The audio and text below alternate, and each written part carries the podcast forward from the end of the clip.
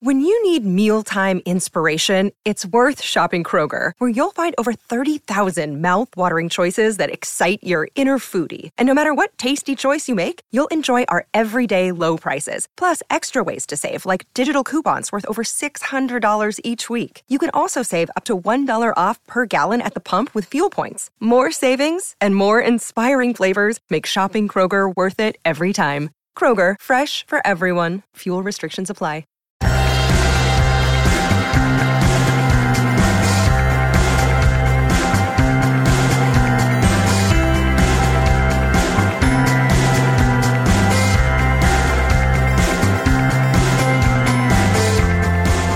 Hello and welcome back to another episode of Beyond the To Do List. I'm your host, Erik Fisher, and this is the show where I talk to the people behind the productivity. This week, I'm thrilled to share with you a conversation I had with Shawn Blanc of The Sweet Setup, which is a site that shows you the best apps and workflows for your iPhone, your iPad, and your Mac. They spend a lot of time and energy to research, test, and find the very best apps. Not only that, but they have some great articles on productivity. And in this conversation with Shawn, we talk about some of the experiments he's done, like disabling his iPhone from getting internet access every evening and working in an eight week work cycle. We'll get into what that means and how that works for him personally as well as his company. And I think you're really going to enjoy it because it really incorporates focused work as well as rest two of the topics that you know we've talked a lot about on this show recently. This is a very unique way of handling it, and I'm looking to take my learnings from that eight week work cycle conversation with Shawn into my own life. I know you're going to enjoy it. So let's just jump right into this conversation with Shawn Blanc.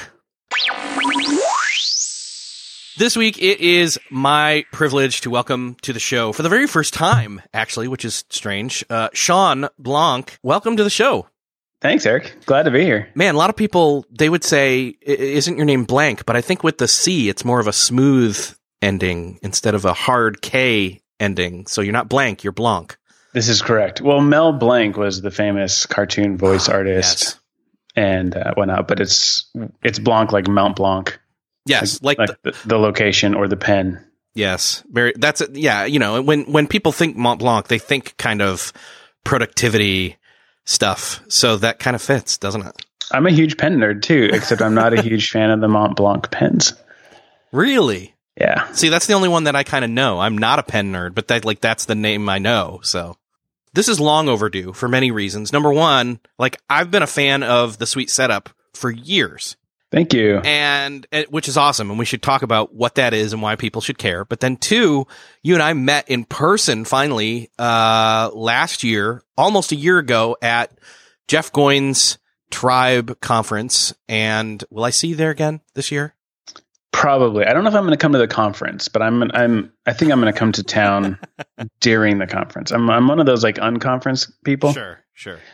Where uh, for me i get for me 95% of the value is the people that are there and the one-on-one meetings or the group dinners and lunches and things like that.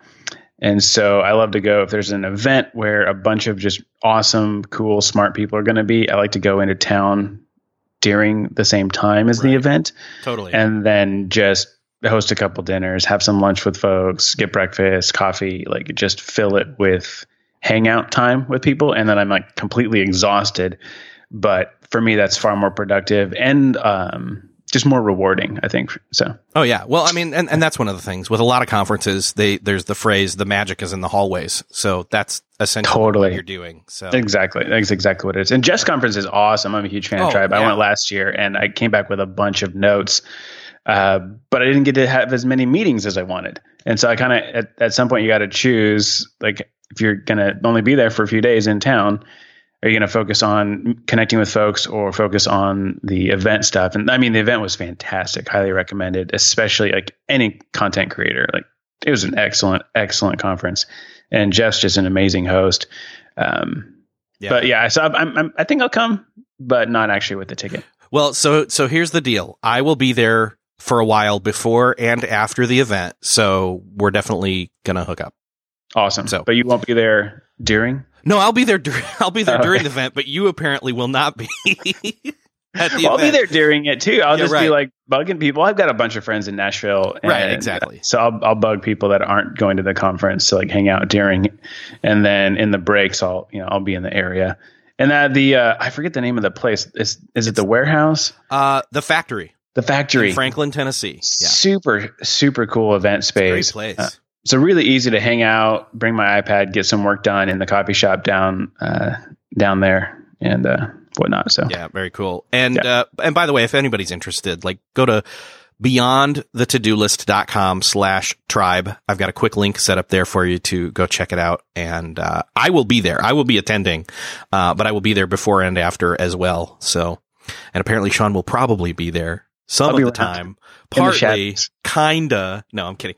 So, no, I totally, I, I totally get what you're doing, and and honestly, like I should be doing more of that for more conferences. So, anyway, so that so that's how we know each other. But again, you're doing stuff that like I'm amazed by. Seriously, like I I mean, this is not just like hey, gush on Shawn episode, but like the sweet setup is pretty sweet.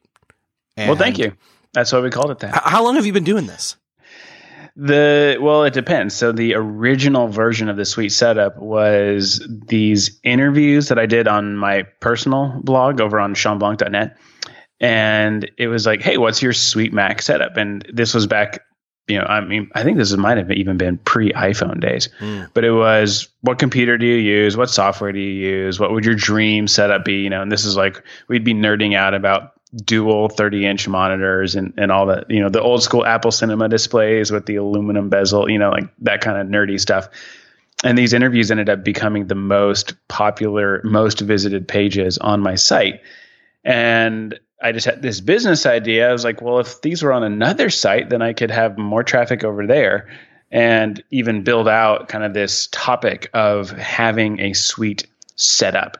And we wouldn't just showcase what what people were using, but we would also recommend um, apps and recommend you know combinations of apps and workflows and things like that. So that was kind of the uh, genesis of it, and it's going to be five years old, um, like in a month from now, two months from now. Mm, okay. Yeah. So that, that does seem about right because it's been four and a half years or so that I've been working from home.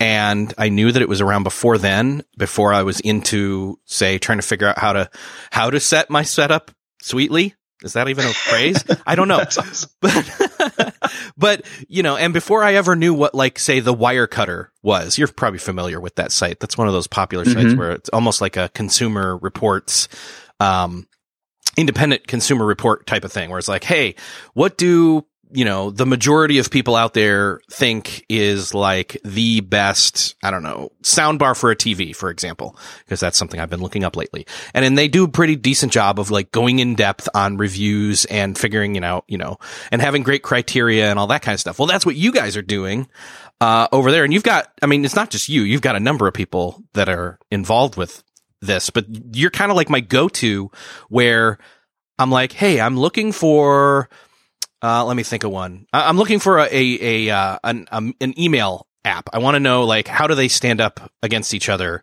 uh, M- Mac specifically, or or iOS, I should say. All of Mhm. all of the Apple ecosphere. in- Yeah, yeah, And it's all very Apple centric. yeah, and and so if I was looking to say get a great comparison between all those those apps, th- your site, the Sweet Setup, is where I would go to take a look at that. And for the most part, you either agree with what I'm already using or uh, bring some uh, good options to the table that then I check out. So, and what's great is as a productivity guy, like then I don't have to do all the like work myself. I've got great like in depth help from you. So thank you. Absolutely, oh, awesome. Thanks, man. That's exactly what we're trying to do. Save you guys some time. Yeah. So, and, and then not only that, but then you, like today as we we're recording, which was not planned, you bring out these courses, which I'm trying to figure out how many of them I have. I know I've got a number of them. I know I've got, uh, learning Ulysses.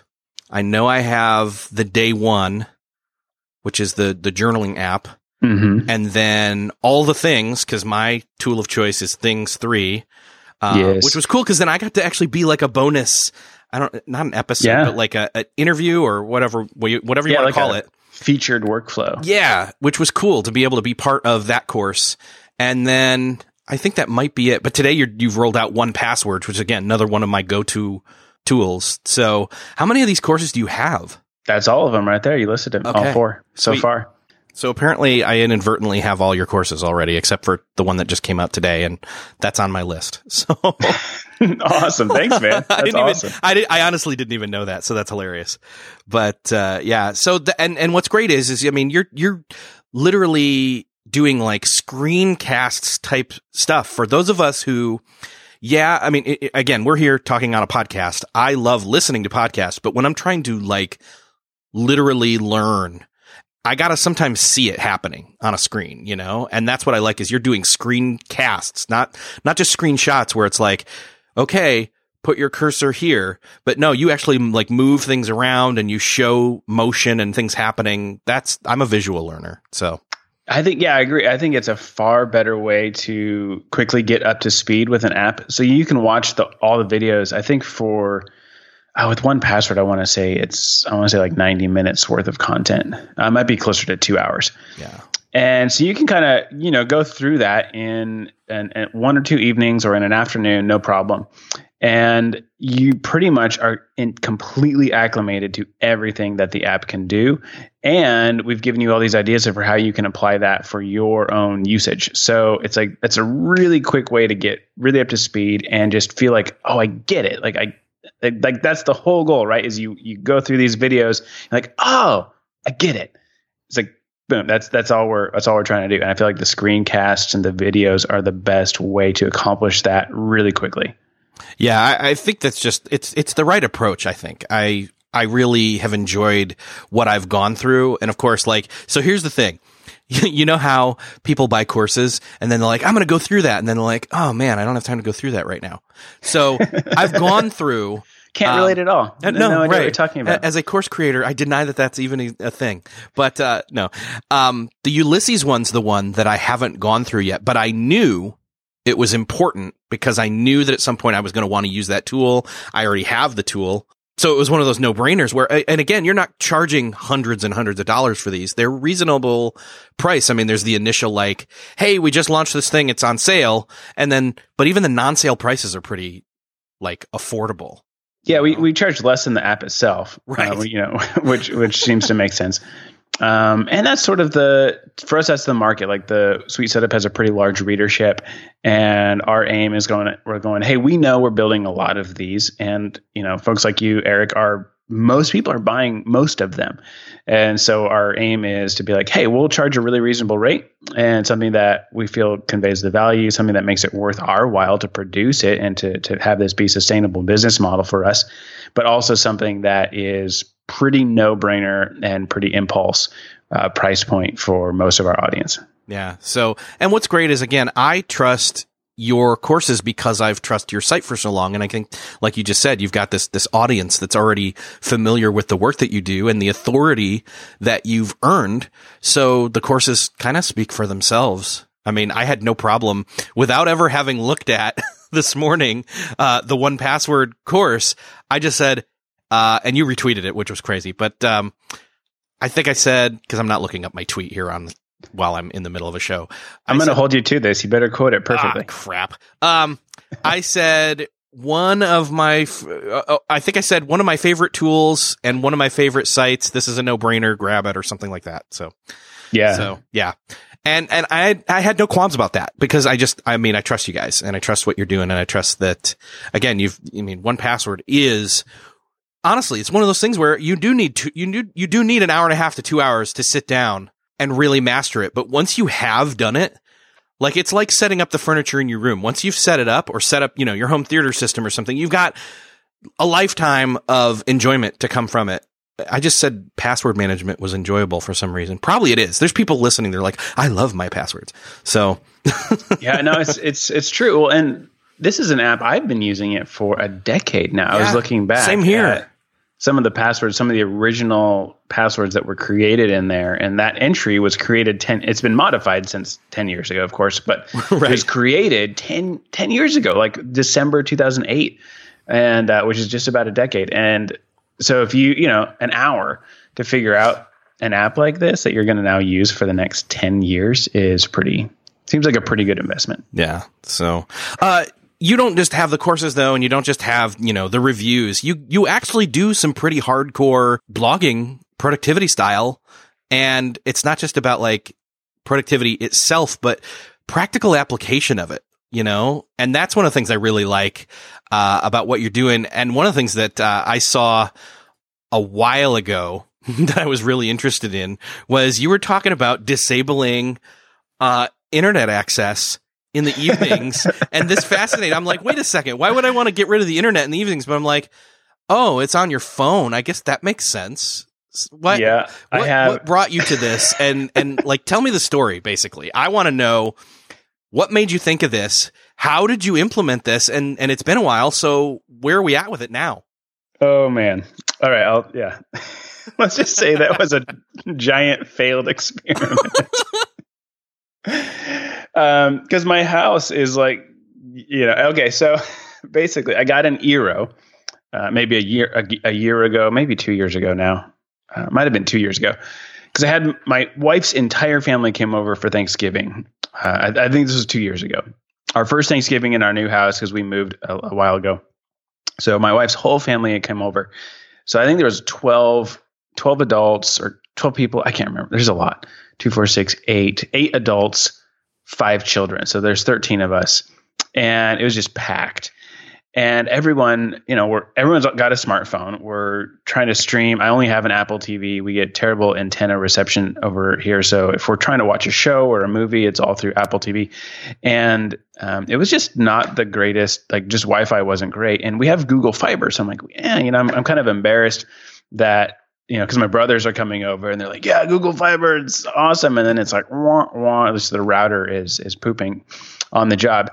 So I get an Eero, which is these, you know, it's a multi-device Wi-Fi mesh network. So basically, you set up one, and then uh, in like your main spot, you plug it into the router or into the modem. But you can set up multiple ones around the house, and then you just have this much thicker, much stronger uh, Wi-Fi connection all throughout the house. So I got one of those and the Eero app is really, really cool.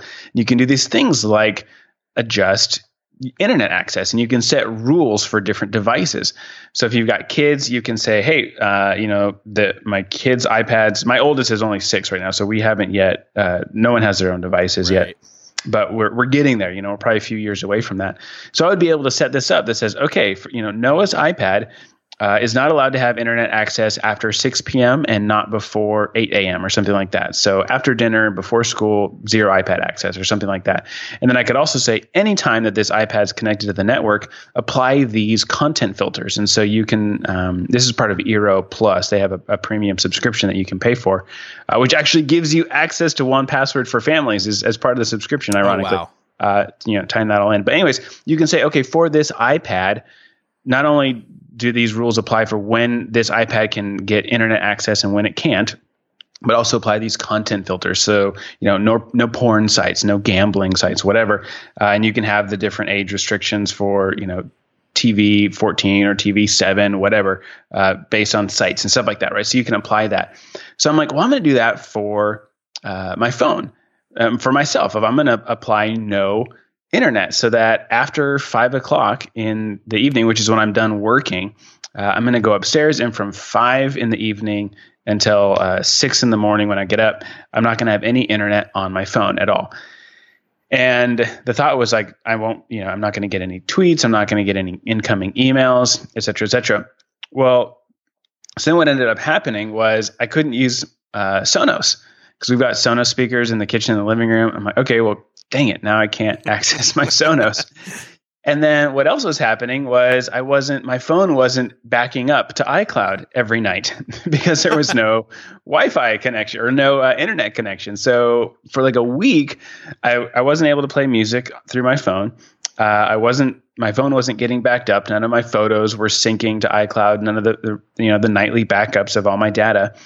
Uh, and then what was the third one? Oh, like I wasn't getting messages because I'm on Wi-Fi, so my phone thinks it's connected to Wi-Fi, but yet the the iMessage stuff is not coming through. So I'm only getting text messages, SMS from my friends with Androids, but I'm not getting any iMessages. So it was totally a uh, a failed experiment. But what I think I could do now is actually block specific sites. So I could probably block like my email uh, service, the IP for email. I could block Twitter. I could block um, Instagram. I think those. Are, I'm not on Facebook at all, but like maybe do some of that. And then also, the, of course, there's the new do not disturb settings and yes. the screen time settings that are coming to iOS 12, which I'm super pumped about. So you can actually set limits for specific apps.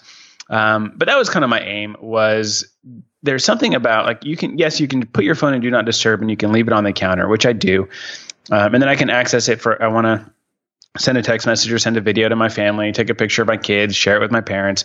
Uh, you know, that's life. Like we do that in the evenings. That's pretty normal. And, you know, playing music through the Sonos and stuff like that.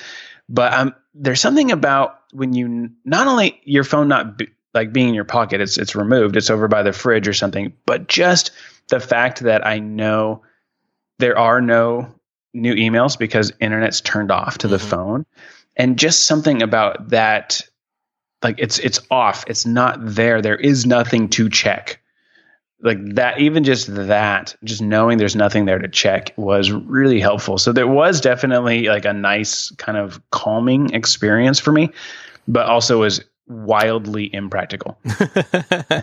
Uh, uh, one of the things that obviously some people are probably thinking of is well yeah you turned off lte or sorry the other way around. You turned off wi-fi. What about lte wouldn't that, you know, wouldn't your cell service still get through? Well, yeah, but then then you're back on internet, right? Right. So if I got LTE now, I'm getting Twitter DMs and I'm you know new emails, so, and I don't get like push notifications on my phone. I, hardly anything gets right, through as a push notification, yeah. but it's still there. So LTE is the same as Wi-Fi, except that then I still can't control Sonos, and I, I still can't do the iCloud backups because you have to be on Wi-Fi for that. Well, no, what I mean is is that you know if you were scheduling through the Eero to turn off the Wi-Fi in uh, so can the Eero turn off your LTE too or no what it did was I actually only set it up to block my phone specifically from the internet.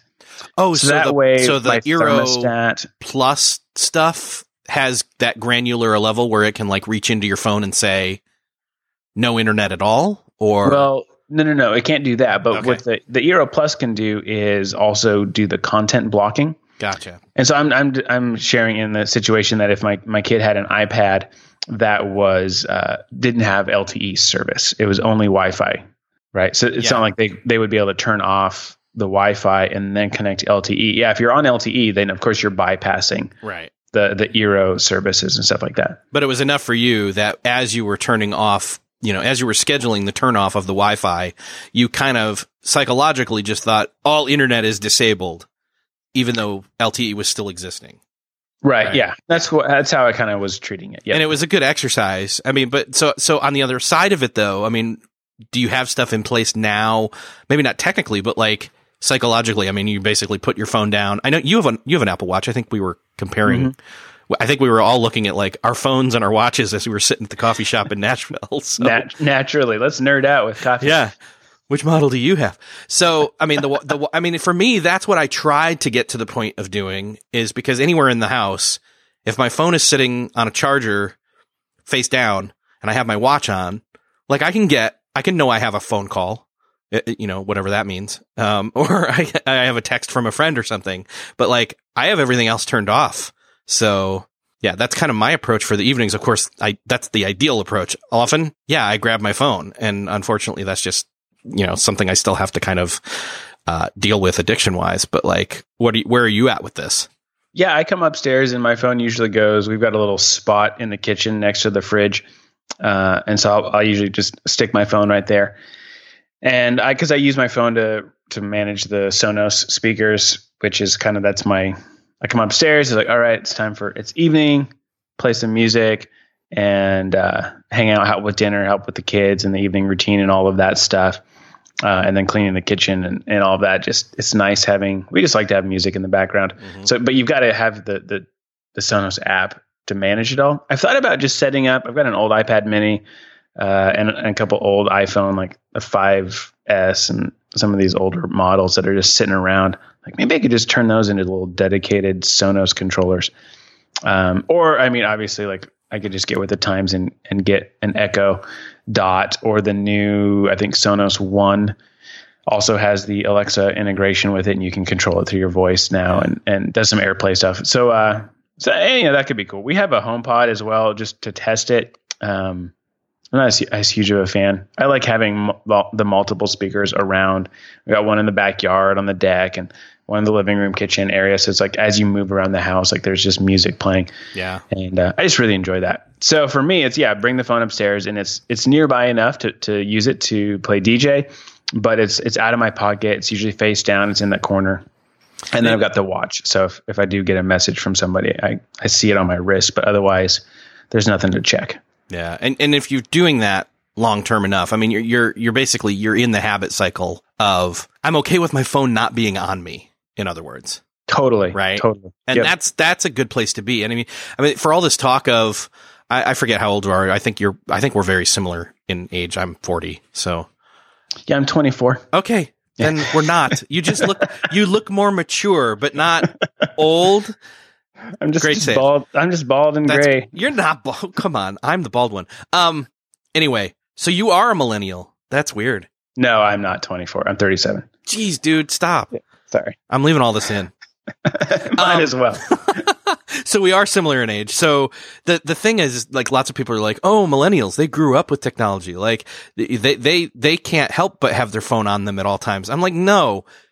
Most people who did not have a phone growing up, and including millennials, have gotten to the point where they're just used to it. It's quick and easy to get habituated and even addicted and used to having it on you at all times. There are 60, 70 year olds who have their phone on them at all times because they're just used to it now. It's been, you know, 10 years plus since, you know, devices, in other words, are mm-hmm. around. Mm-hmm. And it's, it's, again, it's one of those things where it's like, no, you got to get used to not having it on you. You got to get used to like how we like, you know, are out and about and we have our, our keys, our wallet and our phone and our phone yep. became that third tripod piece a while ago, and I'm trying to break that habit. Yeah, I'm a huge fan of leaving my phone at home and just taking my watch. So when I go to the gym, or if I'm going to run errands, or if I'm taking the my kids to like a play date, like over the weekend, there was a, a one of our fr- kids' friends had a pool party, and just I'm like, well, I'm not using the phone in the pool. I'm leaving it at home. you know, like what else am I gonna do with it? Yeah. And it's yeah, it's it's actually a liberating feeling to to to know I'm reachable. So my wife needs to call me or text me. It'll go through the watch, but there's no so there's that that basic just connection that I think is is valuable and important and doesn't.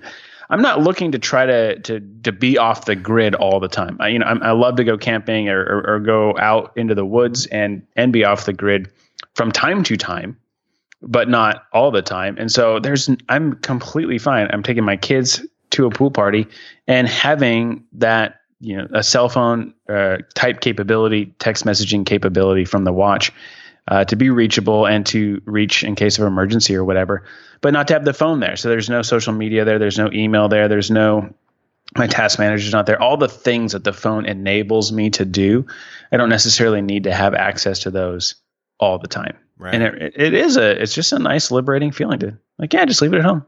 Yeah, I'm fine. Yeah, I, I love that. I don't, I didn't opt for the LTE version this time around, but I think that I probably will next time around. And see, I'm the kind of person who like, you know, if they come out with the next one and the four and the LTE and it's just that much bigger of a screen or that much faster of a processor, like I, I had the series one a year late, uh, of the Apple Watch, um, because Best Buy had it on sale for a mm-hmm. hundred dollars off. And I'm like, well, now it's really worth it, you know? So I had it and I had that for the longest time. And then, uh, the series three came out and I thought, do I need LTE? Uh, I don't really want to pay the extra like 10 bucks a month. Now I would. Now oh, I, I love it. I think it's worth yeah. it now. I think I definitely would. So Still searching for a great candidate for your company? Don't search, just match with Indeed. Indeed is your matching and hiring platform with over 350 million global monthly visitors, according to Indeed data, and a matching engine that helps you find quality candidates fast. Ditch that busy work. Instead, use Indeed for scheduling, screening, and messaging so you can connect with candidates faster. I wish I had Indeed when I was in the hiring process in roles in the past because it is a slow, arduous headache of a process to find the right people, or at least it used to be, join more than 3.5 million businesses worldwide that use Indeed to find and hire great talent fast. In fact, in the minute I've been talking to you, 23 hires were made on Indeed, according to Indeed data worldwide. And listeners of the show will get a $75 sponsored job credit to get your jobs more visibility at Indeed.com slash to-do list. Just go to Indeed.com slash to-do list right now and support our show by saying you heard about Indeed on this podcast. Indeed.com slash to-do list. Terms and conditions apply. Need to hire? You need Indeed. What's something that works so well, it basically feels like magic? For me, I'm thinking air conditioning, noise canceling headphones, definitely. Meeting free Fridays? What about selling with Shopify? Shopify is the global commerce platform that helps you sell at every stage of your business. From the launch your own shop stage to the first real store stage, you don't have to just sell your own stuff anymore. With Shopify Collective, you can curate products to sell from brands you love and give your customers more variety and your business more sales. Shopify is your no excuses business partner. Sell without needing to code or design. Just bring your best ideas and Shopify will help you open up shop. Shopify also helps you turn browsers into buyers with the internet's best converting checkout, 36% better on average compared to other leading commerce platforms. And sell more with less effort thanks to Shopify Magic, your AI powered all star. Sign up for a $1 per month trial period at shopify.com slash beyond. Again, go to shopify.com slash beyond now to grow your business no matter what stage you're in. Shopify.com slash beyond. Another day is here, and you're ready for it. What to wear? Check. Breakfast, lunch, and dinner? Check. Planning for what's next and how to save for it? That's where Bank of America can help. For your financial to-dos, Bank of America has experts ready to help get you closer to your goals. Get started at one of our local financial centers or 24-7 in our mobile banking app. Find a location near you at bankofamerica.com slash talk to us. What would you like the power to do? Mobile banking requires downloading the app and is only available for select devices. Message and data rates may apply. Bank of America and a member FDIC. There's a lot of different people t- out there talking about, you know, focus. There's, you know, deep work. There's Cal Newport. There's uh, a number of different people. It's one of those things. I'm kind of curious, like you've definitely just gone through yet another launch cycle. And uh, I know one of the components for you guys, at least it used to be, is this whole idea of doing uh, like the eight week.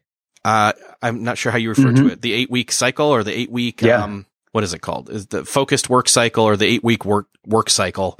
And I'm curious how that works out for you guys in terms of is that a is that a company wide thing or is that just you personally or how how does Yeah. that work? What what is the eight week work cycle? How does that work for you? Absolutely. No, this is awesome. So it's an idea. I'll, I'll explain it a little bit and then give a little bit of the backstory. So basically, you're, you're correct. So we do eight week cycles. And the first six weeks of that, so it's six and then one and then one, and that makes up the eight. And the first six weeks is what, what we call the focused work cycle. And we have one project that we're really focused on, maybe two. And it's something that we can start and finish within six weeks and and get it to completion and then kind of like wash our hands of it, ship it, and be done. And so that's what we're doing during the six weeks. And then the seventh week is what we call a buffer. And this is a chance for us to then look back at the previous six weeks and also look forward to the next six weeks. So we do a little retrospective. Uh, how did it go? What was what were our goals for the last six weeks? What did we hit? What did we miss? What would we do differently? And kind of just process how it went and learn from it and leave some notes and uh, for our future selves if we ever come back to that project for whatever reason. And then we plan for the next six weeks and say, all right, what what do we want to do now? Knowing what we know now, what are we going to do next? And sometimes we know the next work cycle ahead of time because things just make sense for us. Like our, we are kind of in a business model right now where we're we're creating new products and launching them, and and certain products do better at certain times. Um, like I, you know, we've got one that we're working on right now that it's just going to be really well timed to come out the third week of September, just for certain reasons on the calendar. That's going to be the best time for us, pretty much in the entire year. Uh, and so, like, okay, we know our next cycle is going to be that because that project at that time is the perfect opportunity for us. And so we know ahead of time that's what we're doing. And we've got another thing that comes out at the very end of the year. It's an annual planning product. It's called Plan Your Year.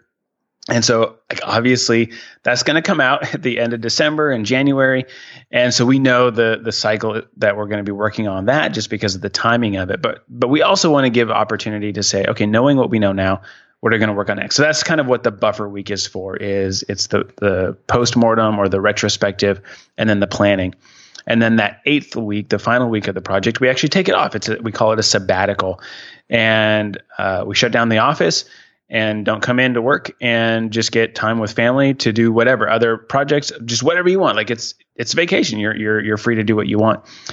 And what we found was that we're able to get just as much work done in the same amount of time. And so we can get with with the planning and with the learning and then the focused work time and then just choosing one thing, only biting off what we can actually chew, so to speak, we're able to get easily eight weeks worth of work done in a six week period. And so it's easy to compress that eight weeks worth of work into a six week time frame.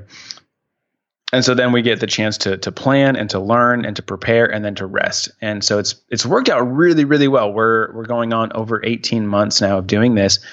Uh, so last year, 2017, uh, we had, my employee Isaac got two months of paid time off. Basically, is how it all amounted to uh, between the the sabbaticals and then uh, we take time off at the end of the year for uh, holidays and things like that. And so it's it's a really great opportunity for just incorporating rest into our just rhythm of work. And we just hired um, another employee. Uh, her name's Joanna, and she's helping with a lot of administrative support and customer support, uh, as well as event management. And she's uh, been fantastic. But with customer support, we're still trying to figure out how that works. Mm. Because, like for example, just this week, you know, we just launched the the 1Password course, uh, like literally today, as we were talking about. But next week is our sabbatical week.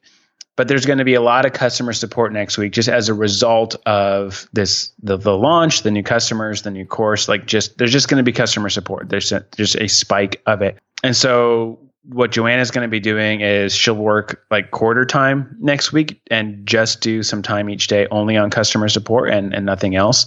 Uh, and we're trying to figure out a way like hopefully to not launch right before sabbatical sometimes that's just the way it has to work out um, but also trying to figure out, can't we incorporate it so that literally we can just shut the whole business down, put up this email autoresponder that says, hey, we take uh, every eighth week off as a team to spend time with our families, to celebrate rest, to recharge, and then to come back at full strength for our next uh, project that we're going to be working on.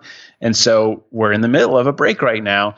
Uh, you know, we apologize that our customer support response time is going to be longer than normal. Hopefully, uh, you know, this is by doing business with us, you do business with the way that we do business or something like that. I don't know. I'd love to incorporate that into the culture, even of our readership and of our audience, and bringing them in to take part in that.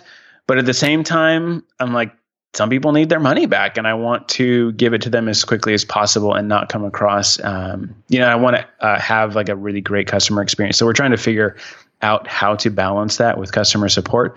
But otherwise, the yeah, the, the whole company, and then there's only three of us that are actually on payroll. Uh, but yeah, we all take the the week off this is incredibly healthy. I really want to operate along these lines uh, in the future. Of course, I'm in a day job that uh, you know I don't know that I could definitely take a, a sabbatical once every you know se- seven weeks of of work, so to speak, and then a week off. But this is really cool. I really enjoy that. This is. I, I really think this is awesome. I I just I saw this and I thought I can't believe there's that, that this isn't something that like the real world doesn't do or figure out how to do, you know, like this is just one of those things where it's almost like working to be on vacation where you, and I was talking with the, talking to uh, one of my coworkers about this. Like we were both going to be out of town and we were both like, all right, well, let's work extra hard so we can then walk away but then that's kind of some, sometimes the downfall, right? Is where, uh, and this is why I appreciate your buffer week is one, you're doing some kind of looking back as well as looking forward. I assume you're doing some of the setup to where it's like, Hey, when I walk back in after a week off, I'm not going to feel like, well, there went all the, the rest that I got from my vacation because now I'm sitting back down and I'm like, not, you know, in other words, you, you feel like, oh, I need another vacation after a day back, getting stuff back set up, right? Mm-hmm. Yeah. I come, so. we come into the office that Monday after the sabbatical and we are just ready to work. uh, you know, I'm I'm often like I'm and I'm usually spending time. I'm still usually writing and reading and studying during my break week because like I want to. I'm I'm hungry for that, and I I feel like I'm I'm I'm allowed to, so to speak. It's like there's no other because I am the kind of person. It's like I have to be doing something all the time. For me, rest is actually very difficult, uh, and it's it's something I have to very consciously choose, and I have to help plan it. Uh, some people, no problem, right? They're they're the other way. They're like, I could never work from home because I would never get work done. For me, it's like I need these break weeks because otherwise I will just continue to work. So for me, it it really is a healthy. It's it's helpful for my just emotions, my kind of my creative headspace. Um, as the business owner and kind of as a very creative. Uh, if you're familiar with Enneagram, I, am a mm-hmm. three. I'm a very, very three three and I will just work and I will avoid my feelings and I will work and all, you know, like all this stuff. And so for me, also the sabbatical has just been helpful to build in that chance for me to break and take a rest. But it's healthy for everybody. Like you just, you know, I mean, you wouldn't work 24 hours a day. Like you need your eight hours of sleep. You wouldn't work seven days a week. You need that weekend. And so too, like on a bigger scale, like you need a, a known time that you will go on a break. And that for me is so helpful and so healthy to say, like, I know in, you know, seven weeks from now, six weeks from now, five weeks from now, there's going to be a break and I'm going to be able to rest. And it also just gives you some of that motivation where then during the focused work week, like we call it that for two reasons. The focused work cycle, for one, it's because we're focused on a singular project. Um, and so we have, of course, right. our day to day, just the whirlwind of maintaining the business and, and all the, the things that we do uh, in that regard. But then we also have one very clear desired outcome that at the end of this six weeks, we are going to have something accomplished, whether it be a revamp of the the tagging structure that we use in our email service provider and making a better customer onboarding experience for people when they buy our courses, um, or whether it be a restructuring of the budget and me getting clarity about how to grow for the next year and things like that, like whatever it is, or if it's creating an entirely new course and then marketing it and launching it, like whatever that may be. Um, we have our desired outcome. So it's focused in that regard. And then we go, We've only got six weeks to ship this thing or to get done.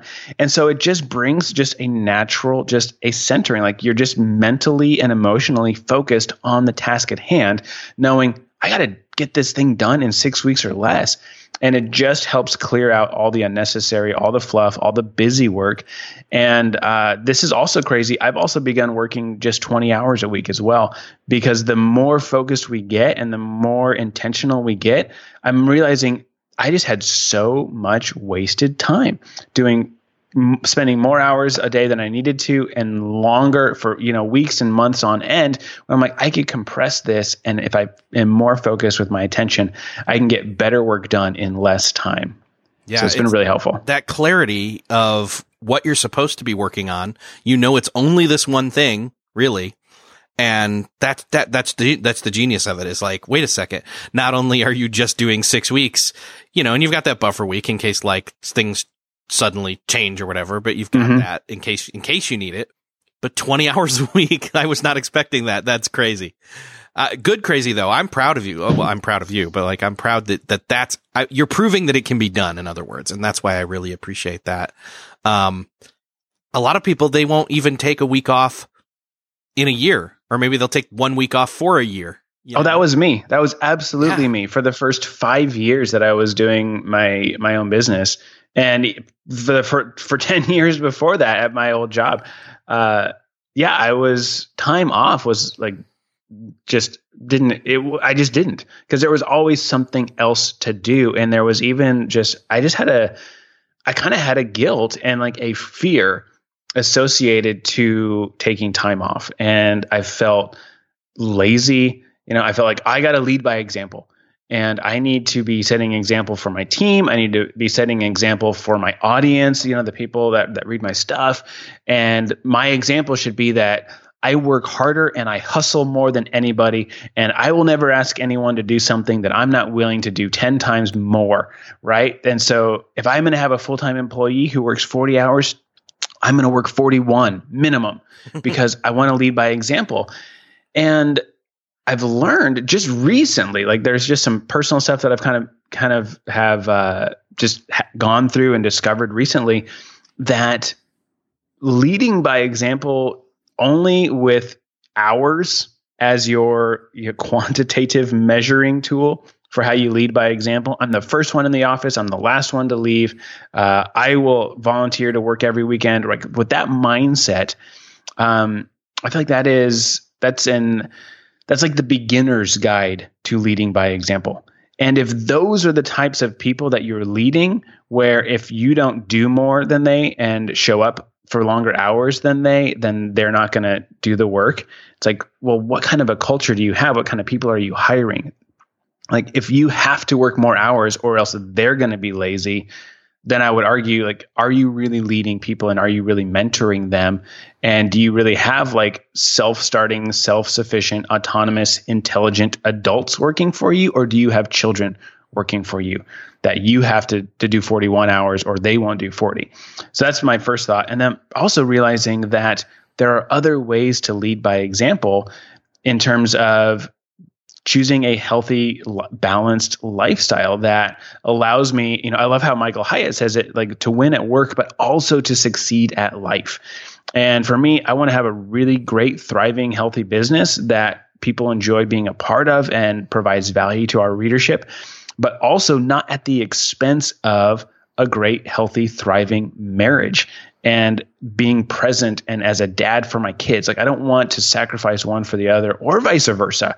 I don't want to sacrifice my creative work and my business because uh, I'm, I'm afraid of, of failing as a dad or I'm afraid of failing as a husband. I want to have that balance where my kids recognize that work is important and it's it's a privilege to be able to work and how awesome that is. And I want them to to know that I'm happy to go to work and they can celebrate the work that I do. But also they know that work has a boundary and that I also have very intentional dedicated family time that's equally as important. And you know they're they're valuable as well. And so kind of having that balance.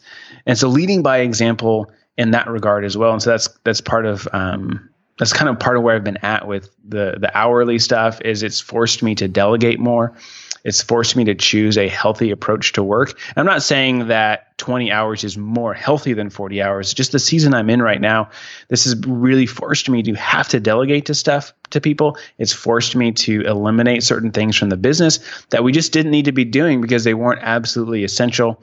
Um, and and you know for my own even how I'm spending my time, it's helped me to like as a result, we hired a customer support person, we have hired an events administrator. You know, Joanna's helping us with that stuff because I was like, I can't do this if I'm only going to work half time. I need someone else to help. And so bringing someone else, and then instantly, she has so much value to add to the team, so many ideas. Uh, you know, she's just already moving things forward in a way that even if I were doing it myself, I wouldn't be able to do it half as well as she's doing it because she has the experience, she has the wisdom uh, to lead this in a way that I don't even know. So it's it's been really helpful in a lot of different ways. So how did you lock into this? Because it, it, seems like somebody dared you to get eight weeks worth of work done in six weeks.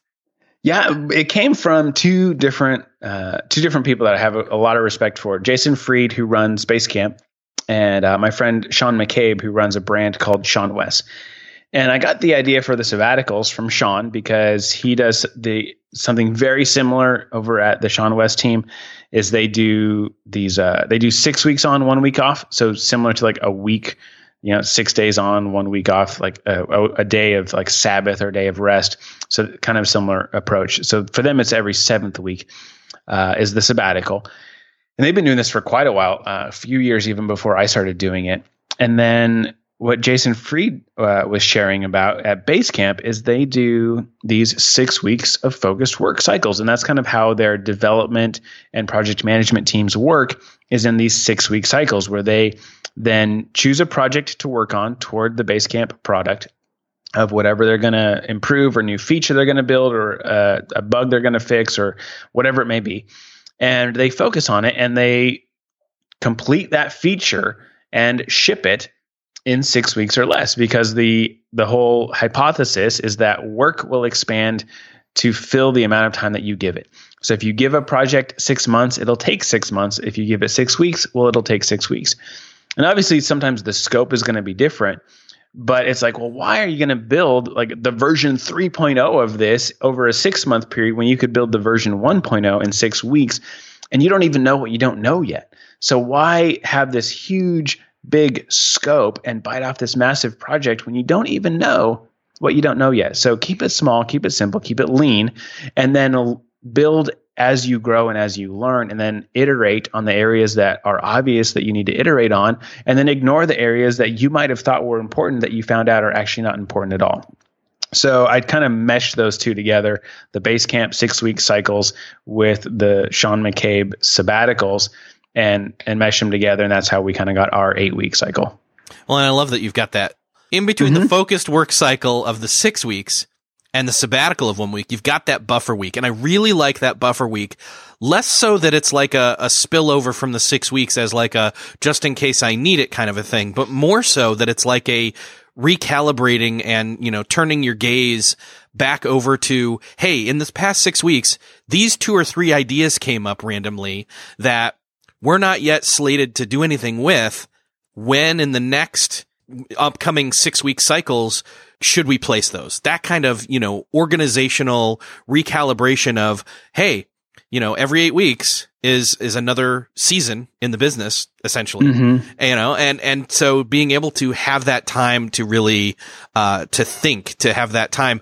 But are you saying that you don't take maybe any of the time to sit and do focused stuff like, I, I, the six week cycle. I'm just trying to break this down. I'm, yeah. I'm, I'm, I'm, I'm, te- I'm testing it out in my mind here.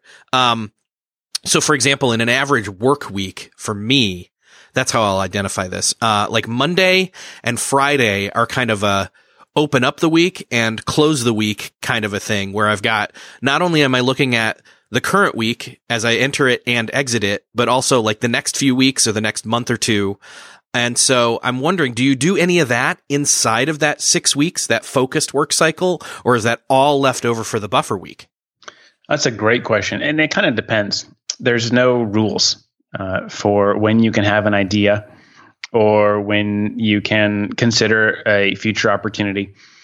But for the most part, I we we do the planning for what we're actually going to do next during the buffer week, and we have ideas all the time. Like I'm constantly like, oh, I want to do this, or what about this, or you know, I'm, I'm thinking about this, and I'm just kind of a creative idea thinker just by nature. So I'm like for me like ideas are not a problem. It's it's choosing to not take them on the moment i have them. Me too. Which is which is what i used to do right? So i used to have like eight active projects like all going because they're all really good ideas. And in my mind it was like well if it's a good idea then i'm already losing time by not doing it and not having it out there in the world and what I realized was like, okay, that is a very childish viewpoint to my, I, am not giving my ideas credit. If this is a good idea, well, then it can afford to wait until it can be done well.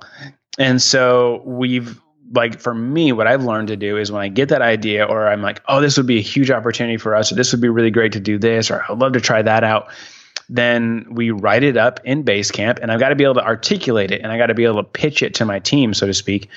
And then now it's got like it has a place. It's been documented. So during that moment of inspiration, I document kind of all the the loose ends and the the just the stuff around that idea. Why do I think this is a good idea? What would the outcome be? What am I hoping to do? Um, what's the goal? All this stuff, right? Like kind of document all that, and then it's like, okay, well, we're in the middle of a work cycle right now, so we're not going to take on anything. We've already committed to, to the work that we're doing now. And we got to ship this in a few weeks. So we're not doing any new ideas. We're not adding to our workload. We are already at capacity with what we've committed to do. So this idea can just wait. And then sometimes we come back and we're like, yep, that was a great one. We're doing that next. we're like, yeah, that's dumb. Or we're like, who knows? Or we're going, eh, you know, we got some other stuff we would rather do. So we'll just leave that there. And then, so sometimes we come back and sometimes we don't. And uh, and then there's also the challenge though of going, this is really important, and we just don't have the margin to do it right now. And uh, like I've got a few things that I really want to improve uh, on the Sweet Setup in terms of some of the site design stuff and some of the way that we uh, do our newsletter. Uh, I've got several uh, just very clear. Like I know exactly what needs to be done. I know exactly what I want to do. And it's going to take me probably three, four, five weeks to do it. And it's just, we just haven't gotten to it in a few months because there's other stuff we're doing. And I have this commitment to say, we're just, we're not going to work over capacity. And also going, I'm not going to spend extra money if something like, you know, like just going, I'm going to stay within my budget of time and stay within my, my budget for running the business financially and just go, I will just have to get to this when I can. There's other stuff that's more important. And learning to be okay with that and to not feel like, you know, to be able to like sleep at night knowing there's a really good idea with very clear next steps that is just having to wait until I can get to it and have time and just holding those boundaries uh, has, has been really helpful. That's really cool.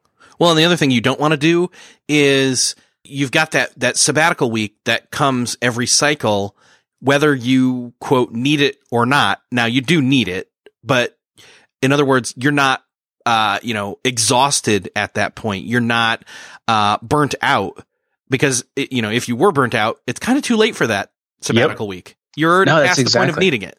Nailed it. No, totally nailed it. That's exactly the the rest is built into the it's it's built into a healthy rhythm so that it comes whether you feel like you need it or not.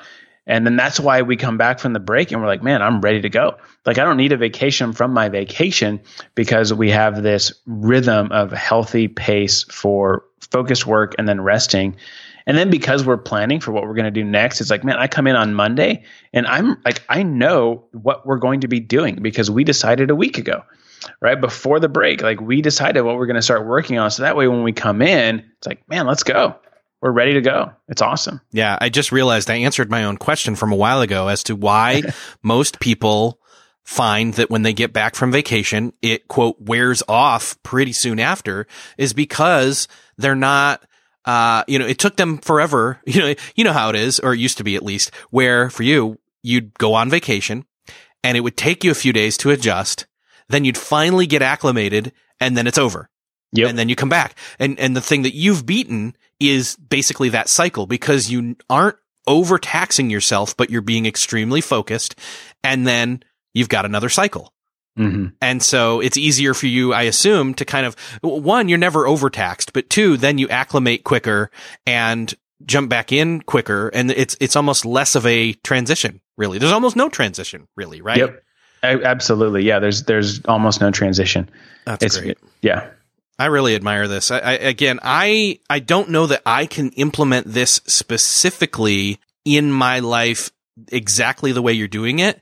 But again, that's the point of like this show. We talk to people, have these conversations and get what you can. And then now, you know, with that model, like I'm not going to stamp that model onto my life. I'm like, no, I have to have six weeks of this. And, you know, no, like I can take some of the learnings uh, of why this works and the principles behind it, and I can start to apply it to my work, not just on a weekly basis, but on like, you know, every, say, for example, I could say every, I don't know, two months, make sure to take like one extra day off or something like that. That's intentional as like, yeah. and, and one day is like a thought day where I'm not mm-hmm. like hands on with stuff, but I'm like big picture looking backwards as well as forwards. Well, and you want, I would do, if you're going to do that, I would do two days. I would do one as your thought day and one as your, I have no commitments day where I'm going to sleep in. I'm going to go to the park. I've got nothing where you're a disconnected day. Mm-hmm. And I would tie that in even with your weekend, right? So you've got a three day, every couple months, you've got a three day weekend where you change your pace somehow and you get out of the house or whatever it is you you go on a trip you or you don't or you do a staycation whatever but something that changes your pace. And it's a consistency where you you're looking ahead to it and not like you know not everything's riding on this trip or this 3 day weekend right. right. You're not cramming it. It's like no this is a chance to rest and actually exhale and you know whatever. Yeah actually you just put another nail on the head of it as far as vacation goes, because a lot of times because we rest so unintentionally and so few and far between, when we do, all the pressure's on and then it can easily, you know, our expectations are easily broken mm-hmm. or not met. So yeah, I have a good friend, um, uh, some friends of ours, they've got four boys and uh, recently the the mom was she was talking about how she realized there was this different difference now between a vacation and a family trip. And she was like, when I, before we had kids, like vacation was yeah, like sleeping in, bed and breakfast, go to the beach, hang out, relax, etc. So then you have kids, and it's like go go go, it's crazy. Like I'm pulling my hair out, everyone's running around, someone's breaking their arm, da da da. She was like, I had to change my verbiage. She go, we don't go on family vacations anymore. Now we go on family trips and it's an opportunity to spend time with my kids and to build memories as a family. This is not a time to rest and relax and recharge as a parent. It's a time to like, you know, go somewhere crazy with my kids. And just that, just the semantics of that, of adjusting the language of, oh, yeah, there's a difference between a vacation and a family trip. And when you know the difference and then you can go in with those, with better expectations, it's like, yeah, if I take my kids, you know, I we were recently in Colorado and, and went out there and, and were visiting with cousins and, and got to spend some time in the mountains. And my wife and I were like, okay, yeah, this is going to be a family trip. Like, we're not going to get very much time to ourselves. We're not going to get a chance to sleep in because sleep schedules when we go, go travel like kind of get crazy. We're going to be spending a lot of time with family, so there's just going to be less downtime than normal. So we're not going to rest and relax and have vacation. We're going to have a fun time doing a trip and doing things and experiencing a different environment having our kids be around their other cousins and their other grandparents and, and the chance to be with that side of the family and have fun outside in the mountains that's what we're going to do. And we're just going to like 100% for that and not complain the fact that we didn't get to sleep in and do our bed and breakfast thing or whatever so. Yeah and having that expectation up front and being aware of it is why it's not a big deal. And actually, it's it's so much more enjoyable. And, and you know, you don't feel like even if you didn't get a lot of sleep, like that you're losing a lot of sleep. Really, mm-hmm. you know, it, yep. it's funny how the the mind plays tricks and the emotions too, for that matter. Totally. well, this is the type of stuff that again, like not only do you geek out on the, you know, tools and toys and stuff over on the Sweet Setup that's really helpful when it comes to productivity tips and tools, but like it's the philosophy and the, the, you know, living of, I don't know, a, a life beyond the to-do list that I really appreciate, uh, you bringing to the table with your site. So again, it's awesome talking with you, quote, on the record, but, uh, I look forward to seeing you again sometime soon here. Uh, is other than the 1Password thing, which I'll, I, I, you know, honestly, I'm going to link up to all of the courses in the show notes for this episode. Uh, but 1Password, that's the new one. Uh, do you want to do a quick pitch for that? Yeah, literally, 1Password is an amazing app. I, I kind of in the marketing, I'm, I'm putting it out there that I feel like the word, the name, 1Password doesn't really do the app justice because for me, I've got personal identity, you know, and information, all my kids' social security numbers, their birth certificates, you know, digital copies and stuff like that are in there. Uh, you know, medical power of attorney, will, uh, insurance stuff, vehicle information, like W nine contractor stuff for my my job, my employees' social security numbers, like things that are just critical information you kind of need to know. And I can literally like within 1Password, it's all encrypted, so you know it's really safe there. And then I can access it from my phone anywhere, or you know on my computer, on my iPad, whatever. So it really is this just a powerful vault, so to speak, digital vault that holds that critical. It's like the firebox information stuff you put in your firebox that you put in in your closet. Uh, it's like if the whole house burns down, these are the five pieces of paper that I would really be in trouble mm-hmm. if they burned with it. It's like, well, I've got all that in 1Password, so it's really helpful. And then obviously, all of the passwords, all the login information, and everything is stored in there as well. Um, so the app is truly versatile and uh, so that's part of why we wanted to help people figure it out. Because for me, it's like this is a must-have. Uh, it's critical. It's on all my home screens. It's in my dock. Like it's just like this app is something I've been used every day for a decade and uh, what you know so it's like hey let's let's share the love help other people figure out how they can use it as well. So that's kind of the they pitch. really they really need to, to, to rename themselves like firebox or something like that. I don't know. It's too late now. They're Fire, 10 years in yes years they, have got they've got branding that's that's got brand, baked in and you know I mean, and it and i get it. Like you only need one password to get access to everything else. And you know it's it's that digital security vault. I love it. So Shawn, awesome to talk with you. And, uh, yeah, I'll link up to all the show. In fact, I, I need to, I just made a note right now that I need to go grab my copy of that course so I can go through and, and, uh, I, have been meaning to do a, um, an audit of my 1Password. So I'm going to go through the course and then do that. So nice. I, I invite everyone else to do that with me. Sounds awesome. Uh, Shawn, it's been awesome talking with you. Thanks so much for being here. Absolutely. Thanks for having me, Erik. Appreciate it. I hope that you enjoyed this conversation with Shawn Blanc. I know that I did. I always have fun talking with him. Seriously, we geeked out over iPhone and Apple Watch and productivity stuff, a bunch of other things with a bunch of other people down in Nashville, Tennessee, or Franklin, Tennessee, to be more specific. Uh, a little over a year ago. I'm looking forward to seeing him and a bunch of others and hoping you, if you'll join us at Jeff Goins Tribe conference. Again, you can find out more about that by going to beyondthetodolist.com slash tribe. And while you're there, you can go to the show notes for this episode to find the links to the 1Password course from the Sweet Setup, as well as all their other courses. You'll find that at the show notes for this episode at beyondthetodolist.com slash 237. And that, my friends, wraps up another episode of the Beyond the To Do List podcast. I'm thrilled to be able to bring this show to you. I'm glad that you listened. I know there's somebody else out there who needs to hear about the eight week work cycle. I'd love for you to share this episode with that person. And with that, I will see you next episode.